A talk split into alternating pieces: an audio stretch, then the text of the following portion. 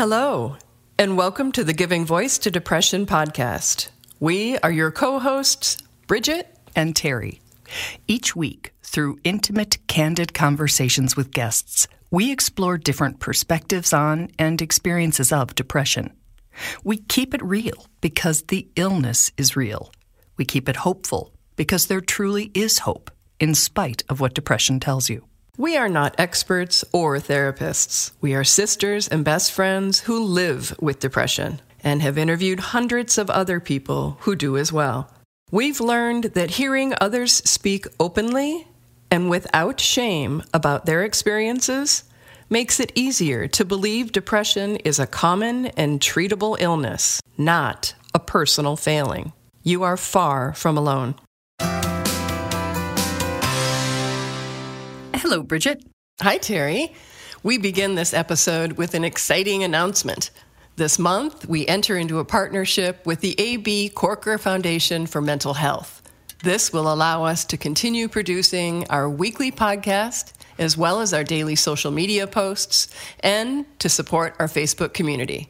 So it seems only appropriate that Dr. Korkor himself be our first guest this month, though we want to point out that choice was ours as we maintain full editorial control of the podcast under our agreement. Adel is a retired physician with 37 years in academic and clinical medicine. In that work, he says he became intensely aware of the body and brain connection and the pivotal role that mental health plays in our physical well being. In a wide ranging discussion, today we look at how Dr. Korkor learned the lessons that led to his foundation and current mental health advocacy.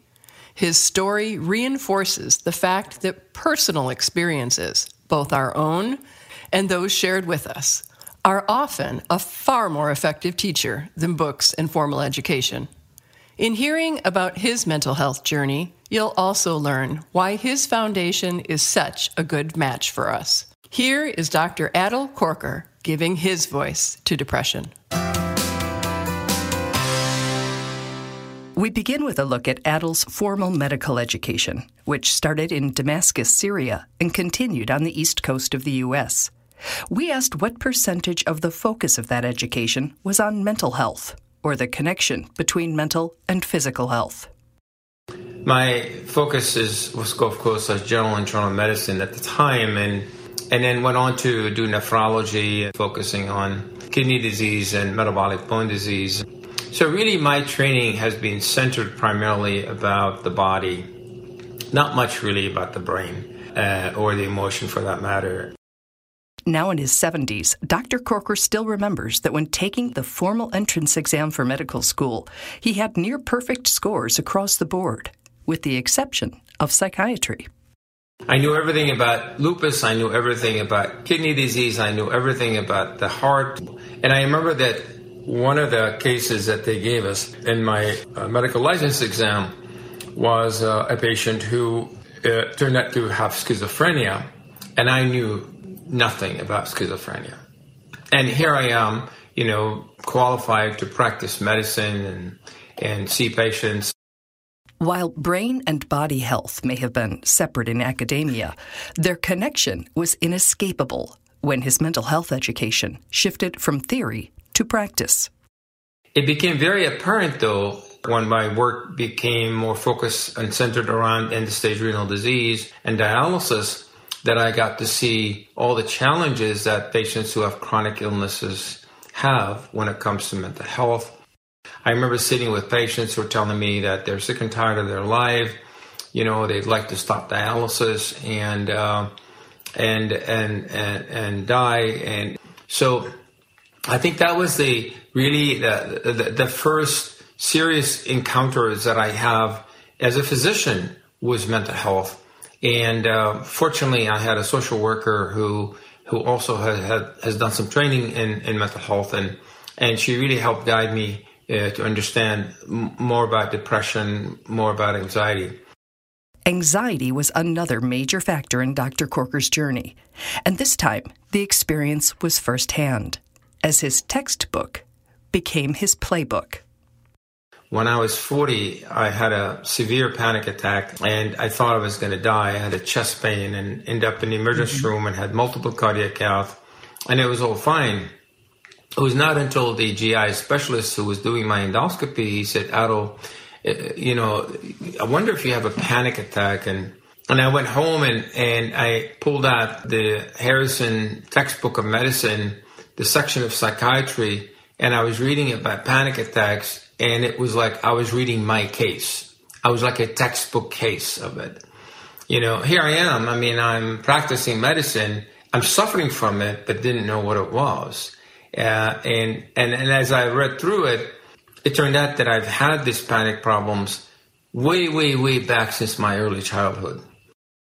Lost years or decades of potential treatment, support, and recovery is a reality for many of us with mental health challenges.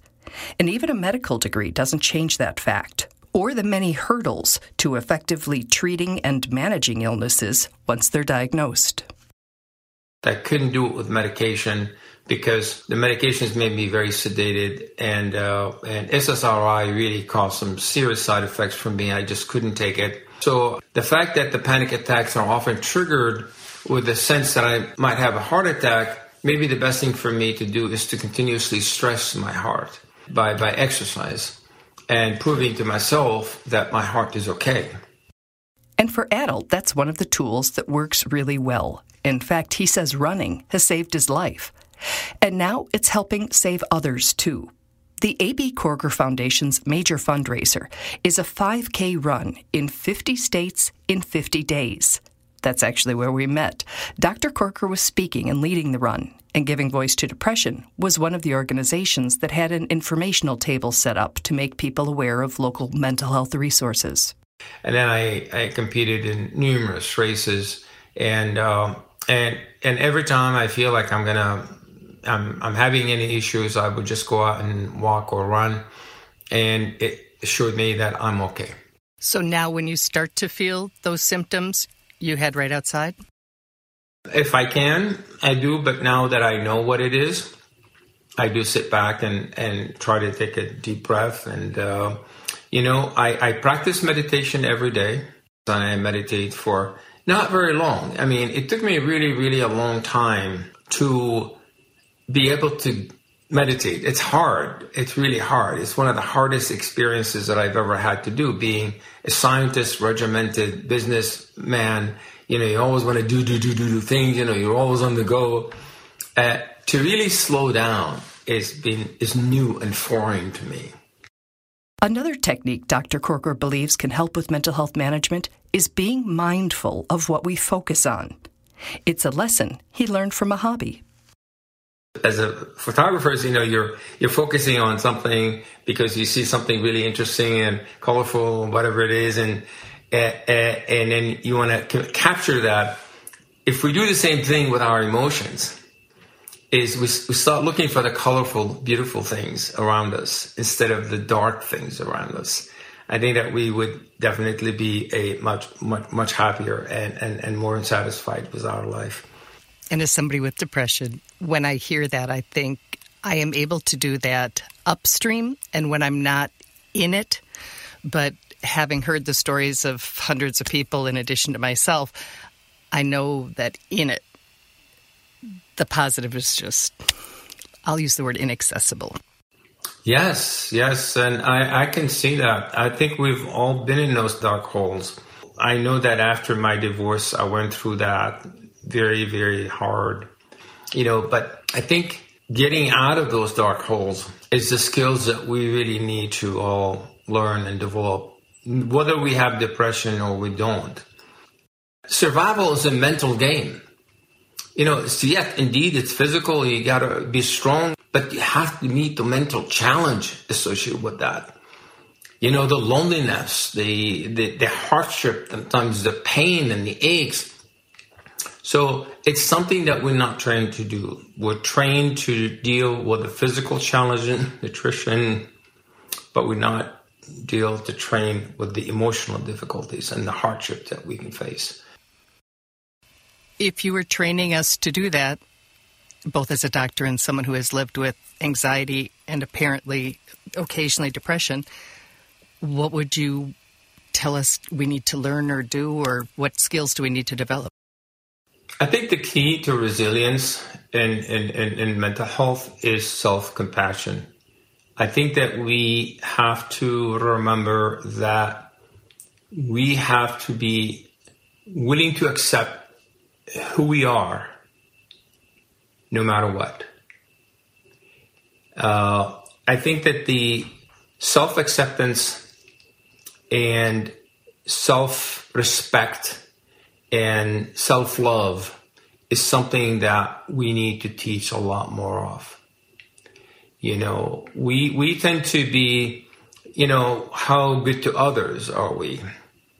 You know, but we got to remember that we got to be good to good to ourselves, and we have to have, you know, despite all of my accomplishments and the things that I've done to people, I often frequently feel like I'm not done enough you know, and, and, and, and, and that is, that is wrong. I should, you know, and, and I think what part of my training uh, in the last several years has been really self compassion and self love. And part of my meditation includes, you know, putting my hands on my heart or touching my hand or, you know, so, so, so, so the idea, I think the skills that can help is really is, is, is to see the value in who we are and have that self love and respect and warmth that makes us feel that we need to continue because we have something higher. We have a higher purpose in life. Being kind to yourself when you're really depressed is tricky because depression's telling you you don't deserve that kindness, that you don't have value. And so I'm wondering if that skill is something we need to develop upstream, you know, before we're feeling it. And maybe it'll help keep us out. Absolutely. I think it's it's a skill that we need to teach our children. We I, it's a skill that I didn't have and didn't learn and now that I do I, I have a much better relationship with me first and foremost. Um, drugs are important. I mean, you all, we all know that depression is also chemical, and there's certain chemistry in the brain that really uh, are important, and, and, and we understand so little about our brain. That lack of understanding is not because the brain is the single organ in our body that's just too complex to understand. Rather, Dr. Korkor sees it as a direct result of funding choices. He points out that the annual budget for research funding at the National Institute of Mental Health is about $1.2 billion. Compare that to the $680 billion recently spent worldwide developing a COVID vaccine. And it's clear that the money is there when commitment and prioritization are. You know, I, I think that, you know, we as a world, as a society, as a, as a culture have to decide where do we want to put our money? Where do we want to put our resources? Do we want to focus on brain research and, and, and, and you know, I think that there has to be a way that we can predict depression uh, with certain chemistry that we can check in the blood or certain tests that we could do on the brain. I mean, there is no reason why we can't have that, but we don't. And I think that's a limitation associated with the funding. Dr. Korkor says he is hopeful that priorities may be shifting. If, as many believe, the lack of mental health funding is related to a perceived lack of return on investment, like what expensive acute care generates, for example, then maybe things will really start shifting post pandemic as the precariousness of mental health became more clear to many more people. I, am hopeful. I'm, I'm, I'm really hopeful. I think, you know, there's a silver lining unfortunately. You know, half a million people dead. A lot of people got sick, but there's a silver lining, and uh, you know maybe that's one of them. Okay, is there anything you want to say in this episode that we didn't yet? Yes, I do. I, I'm a strong believer in physical wellness and physical health, and I truly, truly believe that you know there is a saying in Arabic that uh, healthy mind as in are in healthy bodies. So I, I, strongly believe that no matter what your mental health situation is, whatever it is that you're going through, remember, remember, remember that be kind to yourself.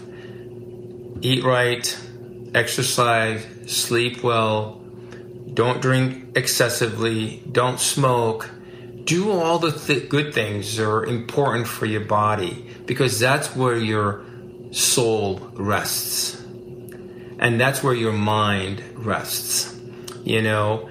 And meditation and attending to your emotions is very important and exercise it. It doesn't take very much. You spend two, two minutes a day two minutes twice a day brushing your teeth. Spend about the same amount of time meditating. Uh, that's not a lot of time. That's four minutes, you know?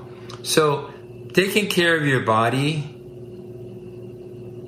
and your mind is, is a big investment that pays enormously in the long run. Not only pays enormously when it comes to your own happiness, but to the happiness of the people around you. Absolutely. It's hard to be around somebody who's miserable, and it's hard to be that someone who's miserable. exactly.